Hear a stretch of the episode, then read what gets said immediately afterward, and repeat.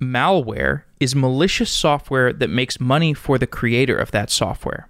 Malware can appear onto a user's computer if that user visits a malicious website or installs malicious software by accident. There are many types of malware. Spyware sits on your machine and logs your data in order to sell it.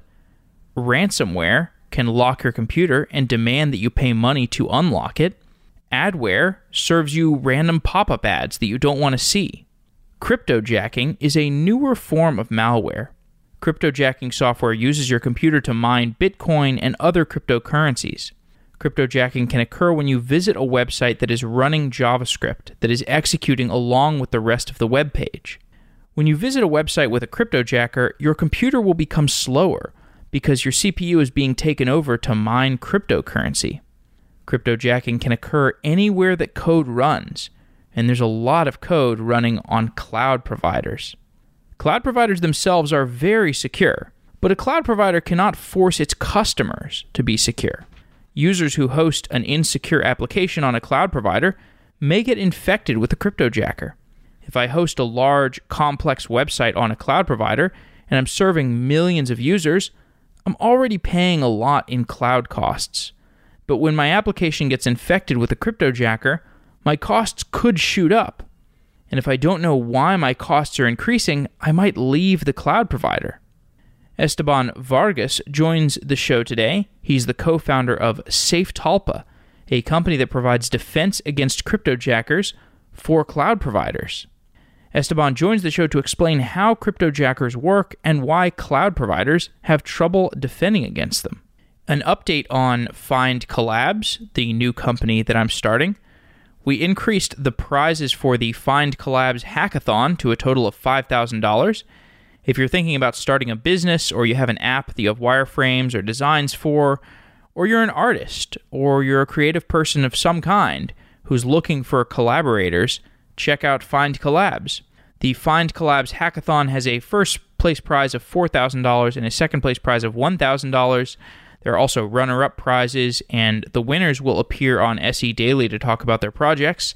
The judges for the Find Collabs hackathon are mostly investors. They're venture investors and seed investors.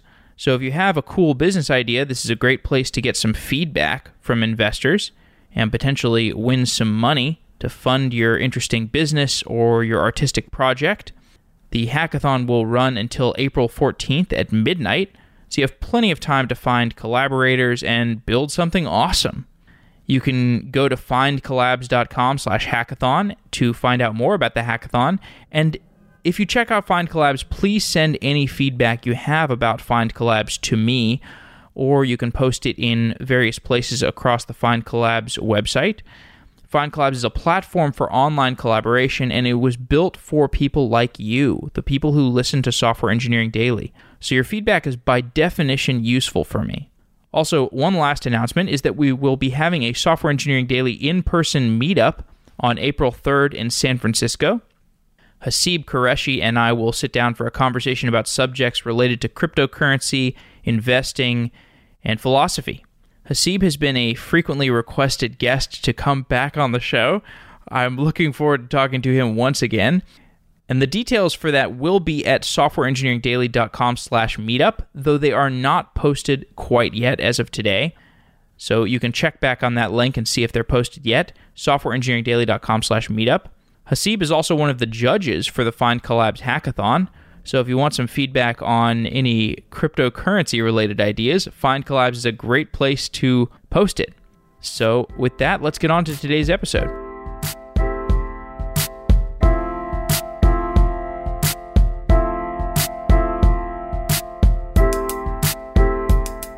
Esteban Vargas, you are the co-founder of Safe Talpa. Welcome to Software Engineering Daily.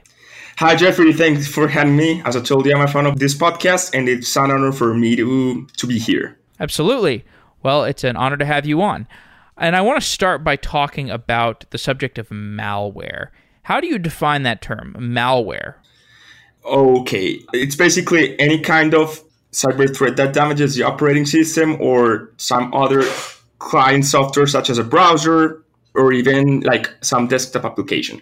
So the, the most common term that we hear actually is virus, but virus is a, a, a subset of malware.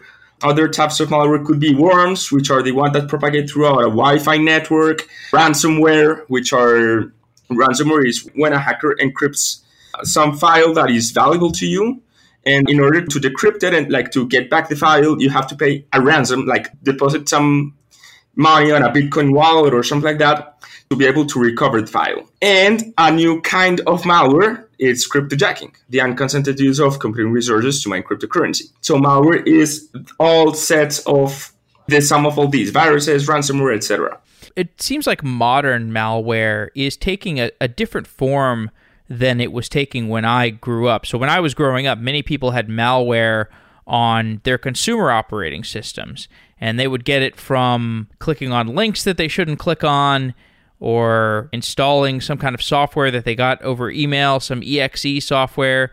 These days, it seems like there's less malware on consumer operating systems. Is that the case?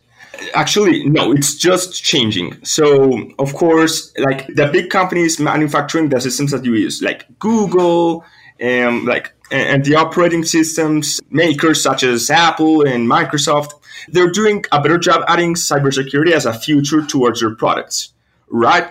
So, for example, Trojans, they still exist, but they're not as common as they were 10, 15 years ago, right? Taking it from that perspective, you're right.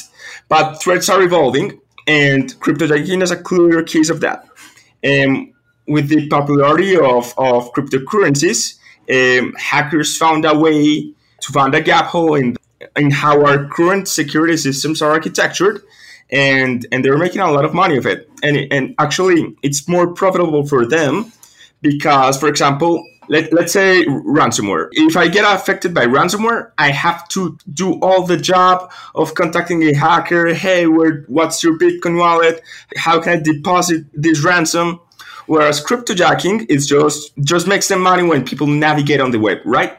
So threats are evolving to bypass current cybersecurity holes and to be every time more profitable. So they keep existing. It's just that they gotta adapt to how the manufacturers adapt their new systems. But I do agree on one thing: the industry is more conscious about cybersecurity now, and the big companies have like a real big interest now in building cybersecurity natively onto their systems. How has cryptocurrency affected the ecosystem of malware?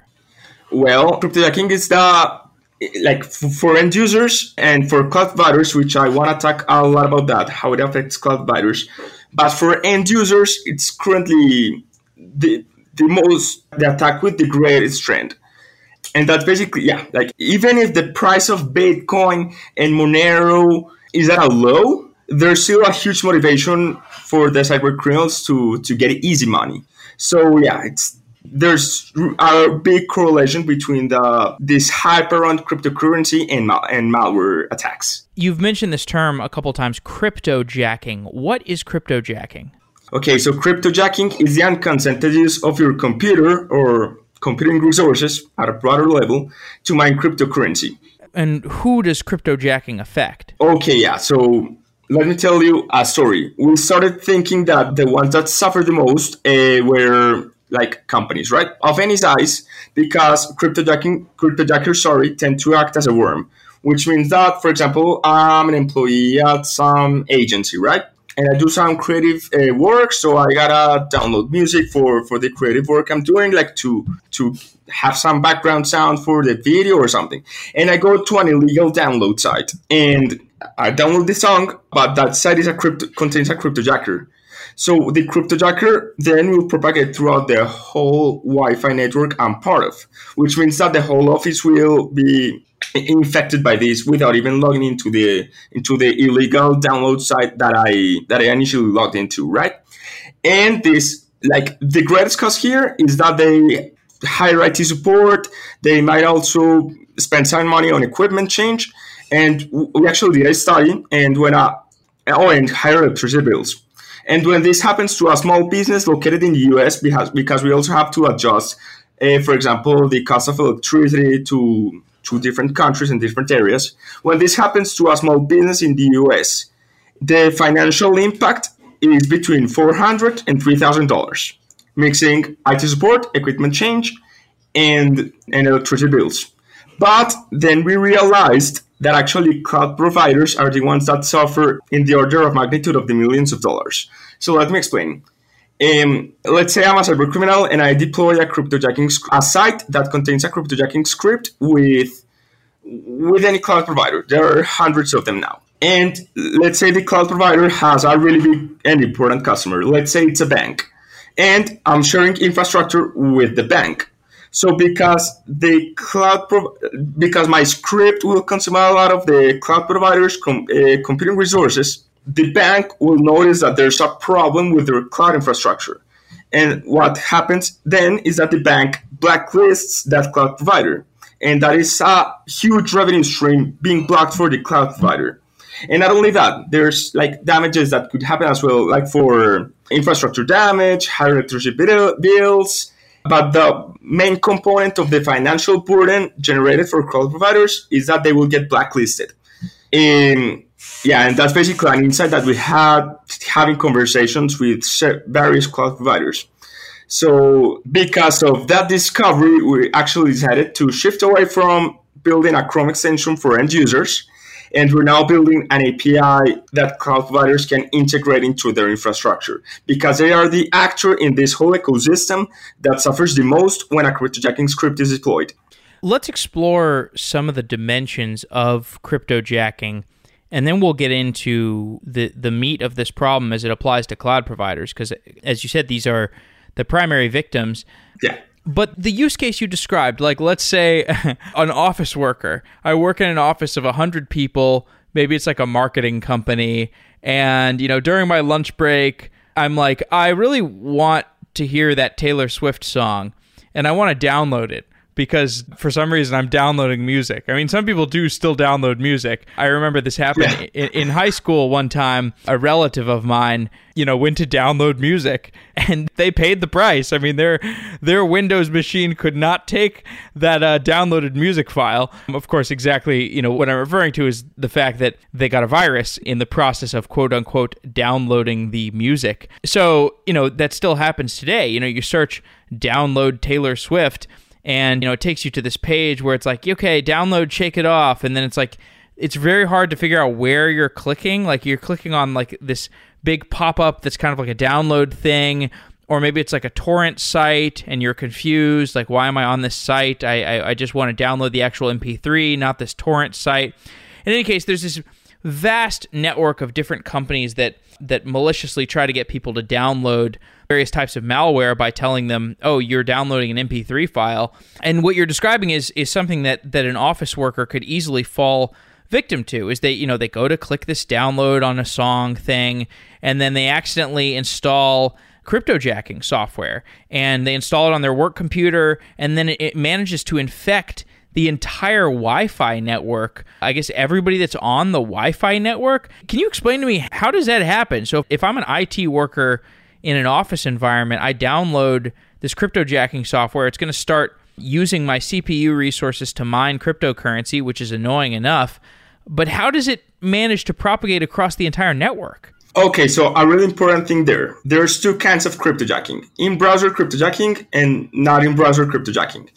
The first one is the one that is trending right now. Like, what actually gets your computer hijacked to steal resources to use for crypto mining is not the some binary. It's not the actual song, the thing that is the cryptojacker. It's this site itself. It's client side JavaScript what executes the cryptojacking. Um, like putting binaries into some file was the way to do cryptojacking in the past, but it didn't emerge in popularity as much as in browser cryptojacking. Um, so, for example, the Pirate Bay and all those sites have actually changed. I don't know if I should call this business model, but let's just call it that way. They changed their business model from adware to cryptojacking because it's more profitable for them basically. And it just happens that the JavaScript that they injected into into their client side code is what um, executes the cryptojacking operation. So it's not the binaries, it's not the file that is downloaded. Okay.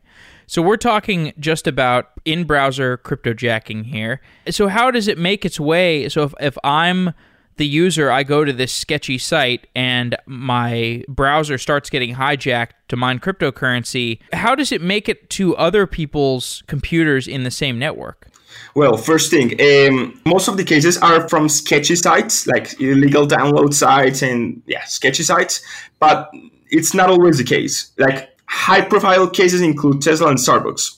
So for, so for example, what happened at Tesla is that some cyber criminals bypassed the Tesla's cloud security and injected the cryptojackers into their Kubernetes clusters, knowledgeable that Tesla is has a really recruit website. So whenever someone would log on to Tesla site, they would mine cryptocurrency. So yeah, basically, like once bypass that infrastructure, it's the best thing for them to get a profit. So it's not always on sketchy sites.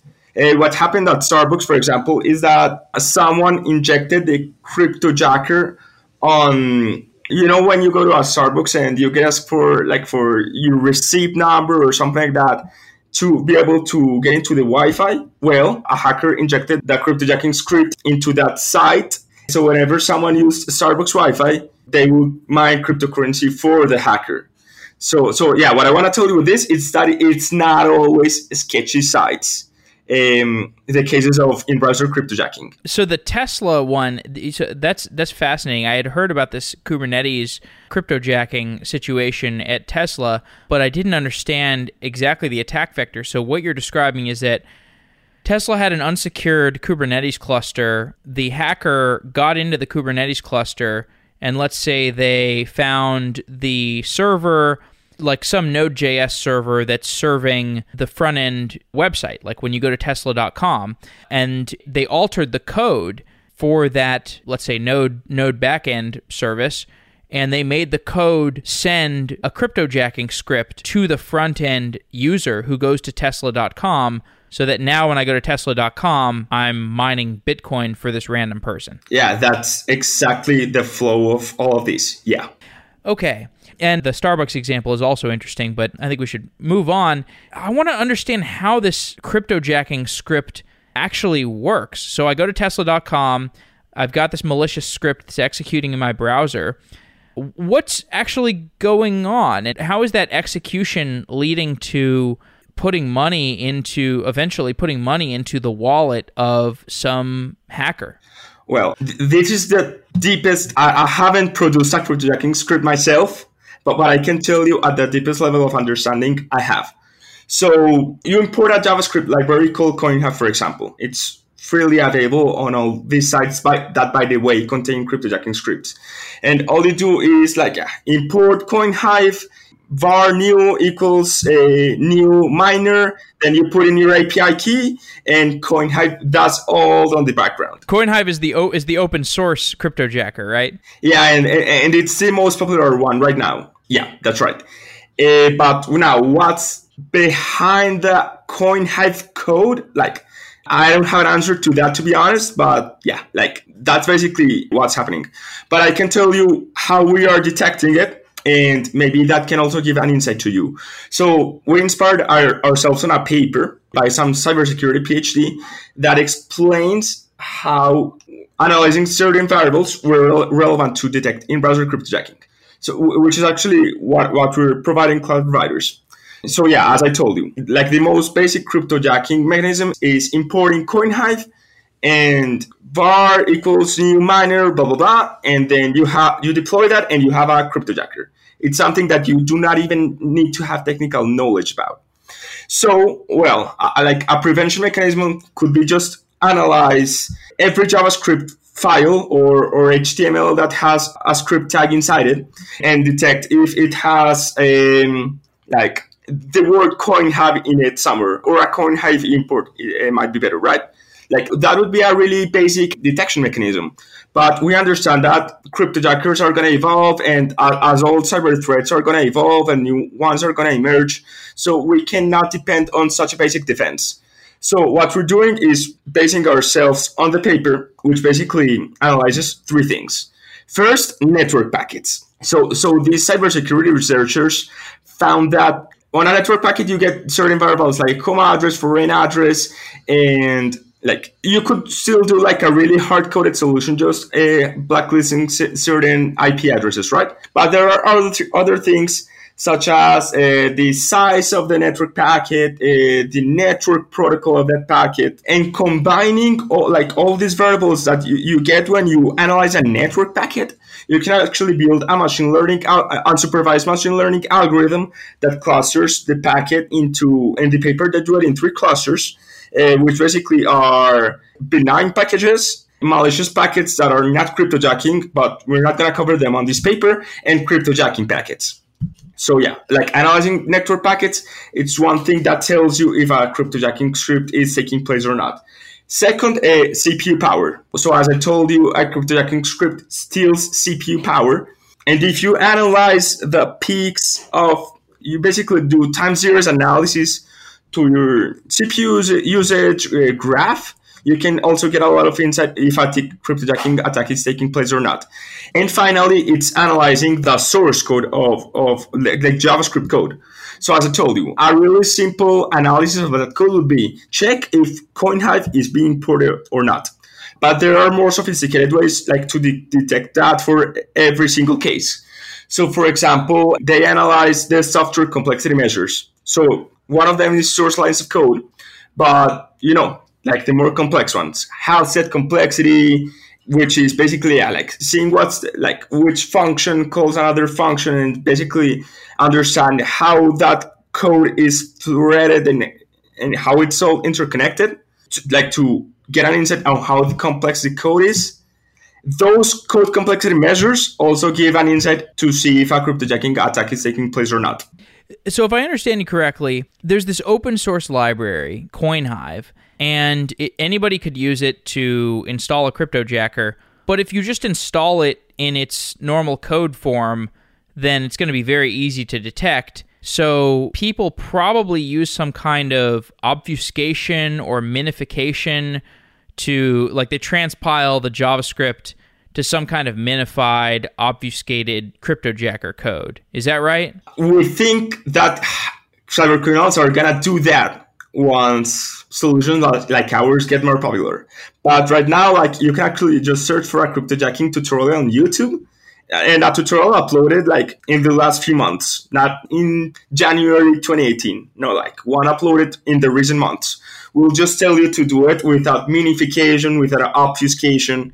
So yeah, right now it's actually pretty explicit. Well, sure. I mean, you might be catching people that are doing it pretty explicitly, but the fact that you're not necessarily seeing people make YouTube videos about how to obfuscate your JavaScript doesn't mean that people aren't doing it. Oh yeah, I mean, more organized cyber criminals will obfuscate their code, of course. But what I want to tell you is that people, like, or, or less sophisticated cyber criminals, shall I say, are deploying this script, cryptojacking scripts really explicitly. And it's happening right now this way, explicitly. Okay, let's get into this. So you've said that the cloud providers are big victims of this. How do the cloud providers suffer from cryptojacking? It's basically what I told you before. Their cloud infrastructure will be blacklisted by their big customers, like banks and all those. Once the bank's DevOps team or yeah, someone inside the bank or their automated automated cloud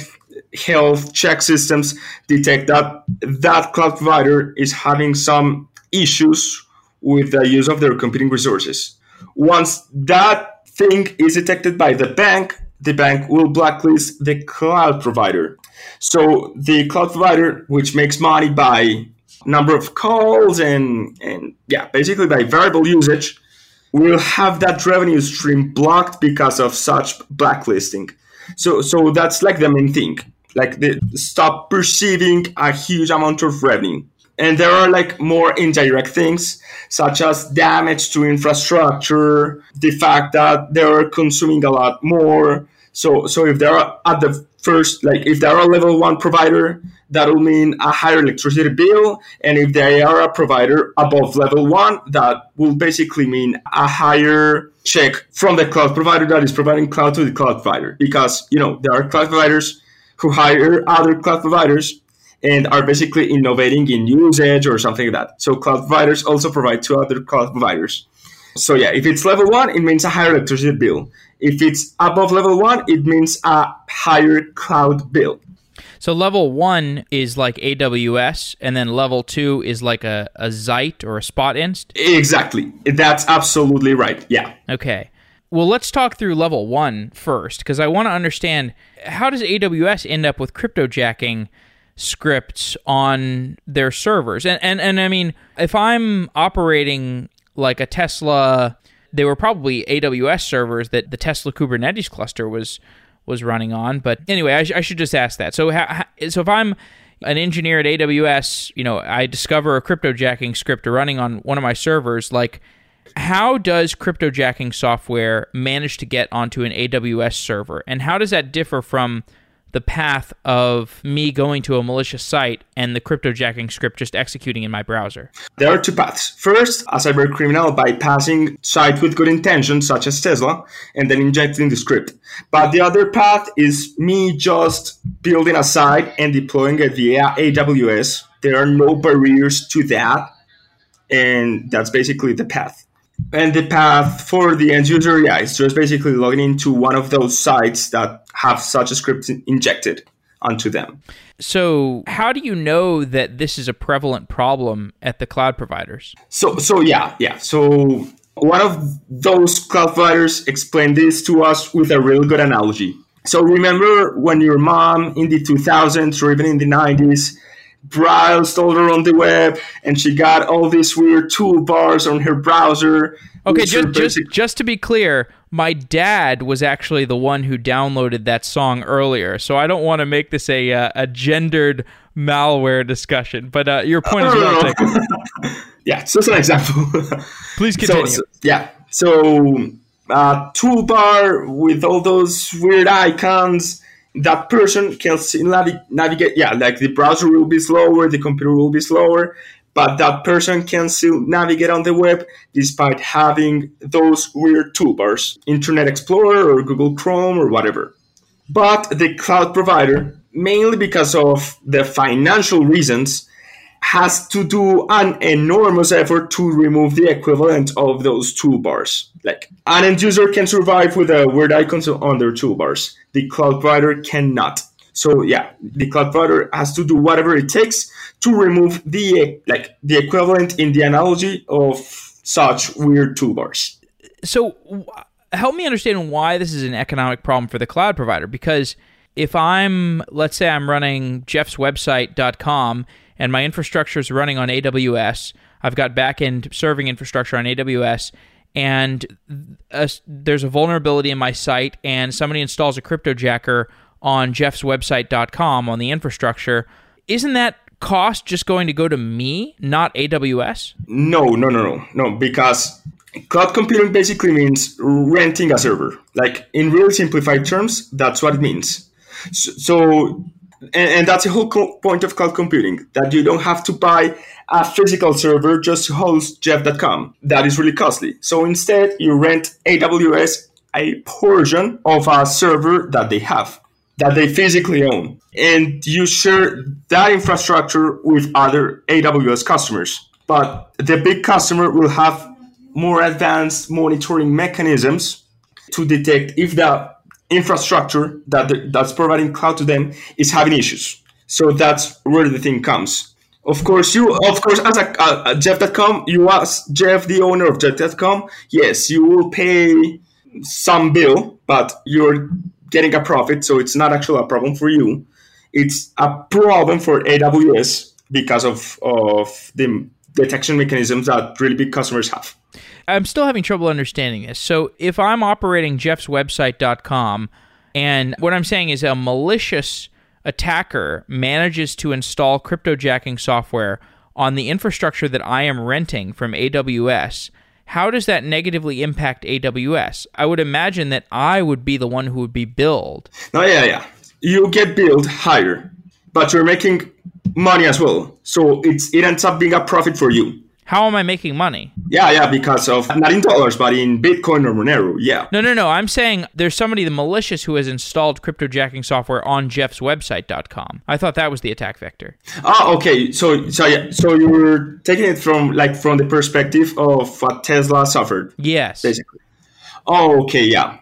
Yeah. yeah. In, in that case, the owner of Jet.com would also get a higher bill, but it's just a higher bill it's not as the damage isn't as big as cutting one of your important customers. That's why the numbers are bigger for the cloud provider than for than for Jeff.com. So are you saying that AWS's own core server infrastructure that or a cloud provider like AWS could potentially be hacked and have cryptojacking software installed across the entire cloud provider infrastructure?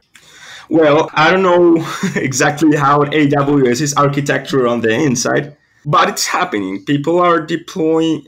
I, I don't know if a deploy, a single crypt deploy, single malicious deploy affects AWS's whole infrastructure. It probably probably doesn't because they must they have regions and all of that, and maybe other mechanisms to mitigate like issues such as this and other issues. But it will affect at least a part of their infrastructure. What I'm trying to understand is how a cryptojacking script gets onto cloud provider infrastructure because cloud providers are typically i mean the at least the big ones are very very secure. Yeah but but, but as a person i'm free to open up a, an aws account and deploy whatever i want. And the problem is that yeah, they do have a lot of monitoring mechanisms, but not one, not one particularly focused on preventing that a cryptojacking script is deployed. So that's the thing. Anyone is free to deploy a cryptojacking script at any time. So you're saying if I launch an AWS EC2 instance and then I start mining cryptocurrency on it, that's going to cost AWS money? I don't understand how that how that works. I mean, aren't I just paying the server costs to run that server. And so AWS is charging me for running that software and they still make a profit? Yeah, yeah. So if Jeff.com was AWS's only customer in the world, it wouldn't cost money to AWS. Like, or, or yeah, just a little bit, but not in that order of magnitude. If you were the only customer AWS had. But AWS has customers of all sizes, including the really, really big ones with the really with the big box. And it's when one of those customers with the big box cuts the revenue stream they give to AWS that AWS has problems because they stop perceiving that huge amount of revenue. I'm still having trouble understanding it because if I okay, so let's say I'm a user, I spin up an EC2 instance and I just start mining Bitcoin with that instance. And well, first of all, is there anything problematic about that? From technologically, no. Like legally, yes, but tech, or at least in some places, but technologically, there's no barrier to do that. Okay. So, what's the difference between me spinning up a cryptocurrency mining node, like I just said, versus committing cryptojacking? How does cryptojacking manifest there? If I set up a node and I just start mining cryptocurrency, that's one thing. That's not going to harm AWS. Oh, okay, okay, yeah. So I'm I'm just trying to understand the difference. Like, what exactly is is causing this noisy neighbor problem that you're describing? Yeah, there there's people using yeah mining cryptocurrency their absolute consent. So your question is, what's the difference between that and cryptojacking, which is which is unconsented? Yeah. Well, uh, no. To, to, be honest, I owe that answer to you. I, I never thought about that question before for cloud providers, and I will have to to investigate that, but yeah, I don't have an answer to that at the moment, to be honest.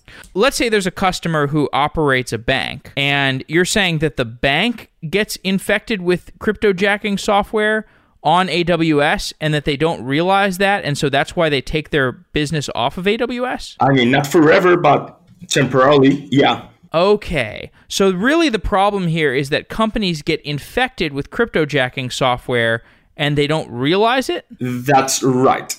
Okay.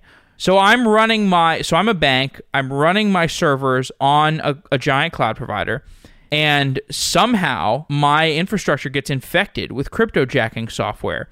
I'm trying to figure out what's going on and I decide to take my software off of AWS or whatever giant cloud provider I'm hosted on because I just don't know what's going on. I don't know why it's getting so expensive to host my infrastructure. And in fact, it's because there's cryptojacking software installed on my software. Yeah, but I mean, not on your front end necessarily, but somewhere in your infrastructure. Yeah. So this is actually happening where people are getting infected with cryptojacking software and they end up with really, really high cloud bills. And so they have to migrate their infrastructure off of the cloud because it's just so expensive. Uh, yes. Well, or not of the cloud, but to some other cloud. Wow. It would be a, a better way of putting it. And when they do that, do they manage to get rid of the cryptojacking software? That really is a case a case by case thing. There are companies that react faster than others, and yeah, we, we cannot gen- generalize for all. How severe is this? How many companies are getting infected with cryptojacking software and running up gigantic cloud bills? Well, I don't know that number, but I can give you the following number 33,000 sites uh, reported in, in 2018 known to contain cryptojacking scripts uh, worldwide. Reported. So, in a, there are tons that are not reported because they use better obfuscation mechanisms or whatever, but or, or because they were just simply not discovered, but 33,000 reported. And combined, they sum up over 1 billion users, those 33,000 sites. And the number of sites that were 33,000 was reported to be growing at an 18% uh, monthly growth rate. Of course, here we're talking about front end sites, right? We're not necessarily talking about the back end serving layer. Yeah, we were, we were talking about front end. Yeah. Okay. And we don't have any idea how many of those are hosted on cloud providers, I guess. So uh, I think this is a good place to introduce what you're working on, which is pretty interesting. So your company, SafeTalpa, is an API for understanding if a site is infected with a cryptojacker. Explain what SafeTalpa does. Well, that's exactly an API that provides security for cloud providers, initially focused on this modern threat called cryptojacking. So, yeah, we're basically an API that you can integrate to your infrastructure with just a few lines of code, and we do all the detection behind the scenes. They're really complex detection um, operation, we do it behind the scenes. So describe the usage for a typical customer. So somebody somebody is, is purchasing SafeTalpa, they're using your API. What are they doing? Basically, what they do when they purchase Twilio or Stripe, uh, which is integrate an API to their to their code base. And what is the path of that API request? So, for example, our first feature, for example, for this API was analyzing URL, URLs. So you receive you have a function that re- receives one parameter that is a URL and that URL re- returns a yes or a no, like benign or malign. And that's just with a single line of code. What we're doing behind the scenes for that like verification is that we're querying the list of reported URLs to see if that URL is is part of, of, of that list or not.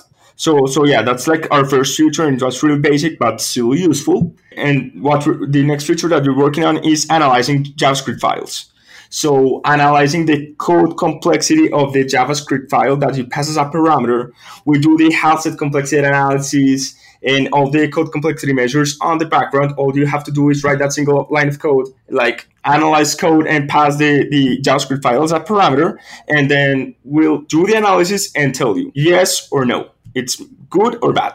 And you're selling this product to cloud providers or to companies that run on cloud providers? Okay, so so we haven't released publicly yet. So it's more like a pre-selling, and it's for cloud providers. We've yeah, we've been asked that a lot, and and it's basically because, as I told you, the cloud providers are the ones that suffer the most in this whole uh, ecosystem and flow and story of a cryptojacking deploy. So we think that we're better serving our customers should be better served if that if that customer is the cloud provider, not any other actor. Or at least in 2019. Of course, the future can change, but, but in 2019, that's the answer. Okay, so I think I understand. So if I'm operating a cloud provider, I would want to be able to make API calls to the production sites that are running on my cloud provider because I want to be able to detect if cryptojackers are running on these companies' domains because if a cryptojacker is running there, I want to be able to send them an email and say, "Hey, you've got a problem with your infrastructure. You've got a cryptojacker running on it. You should probably figure out what's going on." Yeah, that's right. And the whole point of making an API is that maybe you want to send an email saying, "Sir, please correct this," or you might just want to take it down immediately without asking. That that's something that you're able to customize and that's the whole point of building an API. This is a brilliant business. Yeah, it's it's really hard, but yeah, we're, we're starting this really long journey and you know just just to clarify like so you, what you said about the first layer cloud providers versus the second layer cloud providers now I'm, I'm thinking about like so like if i so we just had a show today with netlify. Netlify is an example of a second layer cloud provider. They're built on aws and gcp they host a bunch of different websites. I think a lot of the people who who deploy websites to netlify are you know it's got a real big appeal to newer users newer developers newer developers the thing is they might be consuming really random GitHub repositories. And you know, if they're consuming these random GitHub repositories, one of the vulnerabilities that I read about that you had you had written is that you know, if you've got a let's say you've got an open source GitHub repository, it's for some like really minor tool, like a some kind of stringify kind of tool, and it's just your open source repository. And let's say you you host this open source repository, maybe there's been 10 contributors to it, and somebody makes somebody you don't recognize makes a pull request to it. And like they fix a minor bug. And you're like, "Wow, you fixed a minor bug." you, you also committed like this strange piece of code that I don't really understand. You know, I, I don't really know why that is in the code, but man, because you fixed this bug, you know, I'm just going to accept your pull request and, and, you know, forget about it. And then, you know, several months later, you can imagine somebody who is a new user, who's a new coder, you know, they're looking for a solution to their to some kind of stringify problem, and they find your open source repository or your npm package, and they're like, oh, yeah, I'll install this npm package. It solves my problem. And this person then deploys to Netlify. And then all of a sudden, it turns out that that line of code that you didn't understand was a cryptojacker. And now this user has installed a cryptojacker on their Netlify website.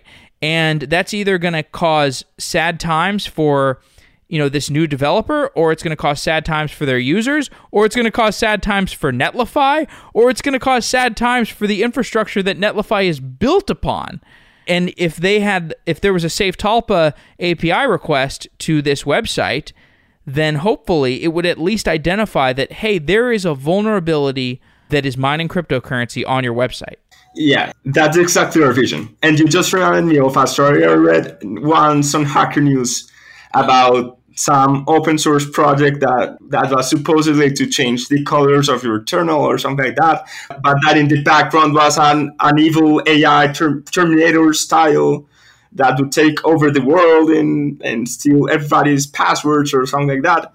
It's not as science fiction as it sounds. This might actually happen. As you tell, someone might, dip- might commit a change to some open source GitHub repository with some weird line of code that is actually a makeup for some malicious script, uh, cryptojacking, or of or of some other kind. So so yeah, that's that's our vision to prevent that happening. Do you know if doesn't this already happen with like ad tech where people you know you end up getting a flashlight app or you end up getting some npm package that that like is viewing ads in the background and it's uh you know so it's so it's generating ad revenue? I, I haven't heard about that. Like haven't heard about it, but but it sounds really interesting. Okay all right. Well yeah we've done some shows about advertising fraud. You may find those interesting. So so we're we're nearing the end of our time. This is this is really interesting technology. I want to talk a little bit about Latin America because I've read your your Twitter a little bit. Yeah how does the startup ecosystem in Latin America compare to that of the US? Uh, a lot of things here, but we got a really important news yesterday, though.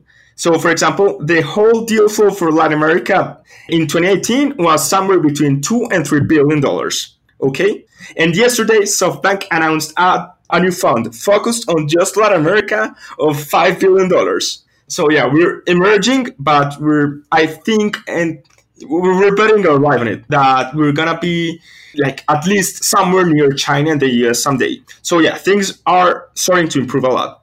we already have unicorns here. Um, Rappi is like we have two unicorns in Bogota, Colombia, for example, LifeMiles and Rappi. Rappi, you might have heard of them, Y Combinator Back, Sequoia, Andreessen Horowitz, etc. And they have been there. There are a delivery app for like, but not only for groceries, but for everything, groceries, uh, restaurants, etc., etc. And, and, these guys of Rappi have been inspiring a whole new generation of entrepreneurs and of software developers as well, because software de- like Colombian and Latin American software developers in the past were lured more towards going to Europe or, or North America to work for a big giant like Google or Microsoft or something like that, instead of staying here in Latin America and starting a startup or working for a startup here. So yeah, that's starting to change, and we still have to compete with the US salaries which are way higher. Of course, it's adjusted to the fact that we have really low living costs here and, and life is nice here. Um, people might want to be near their college friends near their family. So, so yeah, Latin American startups have to compete with that, not versus their US counterparts, not with the money, but like selling them the fact that they can keep growing happy here in their home city, home country, and with other things as well. So equity, uh, that's another thing as well. Oh, and by the way, um, of course, you can have like a, a Delaware C corp here. Stripe Atlas has lowered that barrier a lot. So so having a Delaware C corp to issue equity to your employees and investors is really easy. And yeah, you also compete with equity. But I think that the most important thing that is used to convince developers to work for you instead of going to North America or Europe is telling them that you're gonna work on an interesting technical problem to solve. And now we're starting. So yeah, a lot of scooters, a lot of delivery apps, which is totally fine. And it's something, a product that people absolutely need, and and it's giving uh, millions of jobs to an underserved population. But we are now starting to see more hard tech stuff. So, for example, another startup from Bogota, which actually is in Medellin now, uh, Kiwi, KiwiBot now, they're building robots for automated food delivery. So these guys started like here in Colombian universities and then in Chile, Mexico, etc. Basically being an on-demand delivery app, a focus on university campuses. Then they went to UC Berkeley, opened UC Berkeley there, but they realized that realized that like a human delivery person costs a lot in the US. So they said, you know what? We're gonna automate this. We're gonna build robots uh, with monocular computer vision and and a really cool technology and Kiwi has made a really good job attracting talent. So yeah, we're now starting to see more economies solving really like more harder technical problems. And, and I think that those are the main two. Oh, okay, and another thing, we do have a lot of Latin American VCs, but unfortunately, most of like like startups are something common now in Latin America but not a cybersecurity startup. So yeah, cybersecurity is still like a, a, really abstract thing for most VCs to fund here. So we're actually going this summer to the US to raise our seed round. Okay, I want to talk more about the investment side of things after the show. Maybe I, hopefully I can introduce you to some people. I think I think you got a really interesting business. Thanks, man. Thanks. Yeah, yeah, absolutely. So, but last question I, I want to ask you both because you're on the younger side of things and you're in Latin America, where cryptocurrency is actually seeing some of its earliest use cases and like actual, like I think positive, positive, like really needed use cases, at least as far as I read in the news. And bad ones as well. Like drug lords use them, like good cases and bad cases as well. As well, unfortunately. But yeah, that's the truth. Unfortunately, yeah.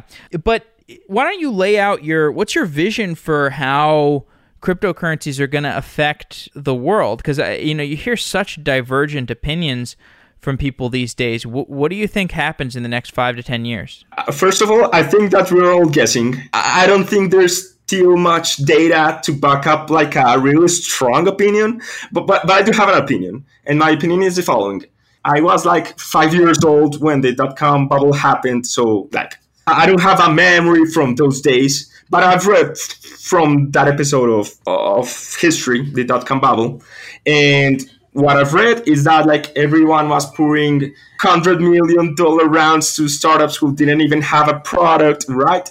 And like com- companies would IPO uh, six months after incorporating and just having a dot .com in their name would increase their uh, their Nasdaq value like twice or something like that. And that was a terrible bubble, of course, and a lot of people lose tons of cash on that and their jobs, and, and, and it was horrible.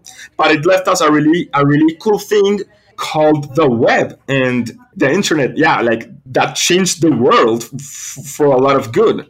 And and I think that this cryptocurrency bubble, because I think it is a bubble, will leave us with something good. And I think that that something good is going to be blockchain technology. I think that whole decentralization thing and the transparency that blockchain gives to like for certificate emission and things like that, I think that that's going to be the good side of this bubble. Esteban, it's been really fun talking to you. I appreciate you coming on Software Engineering Daily. Thanks, Jeff. Thank you so much for your time. Wow.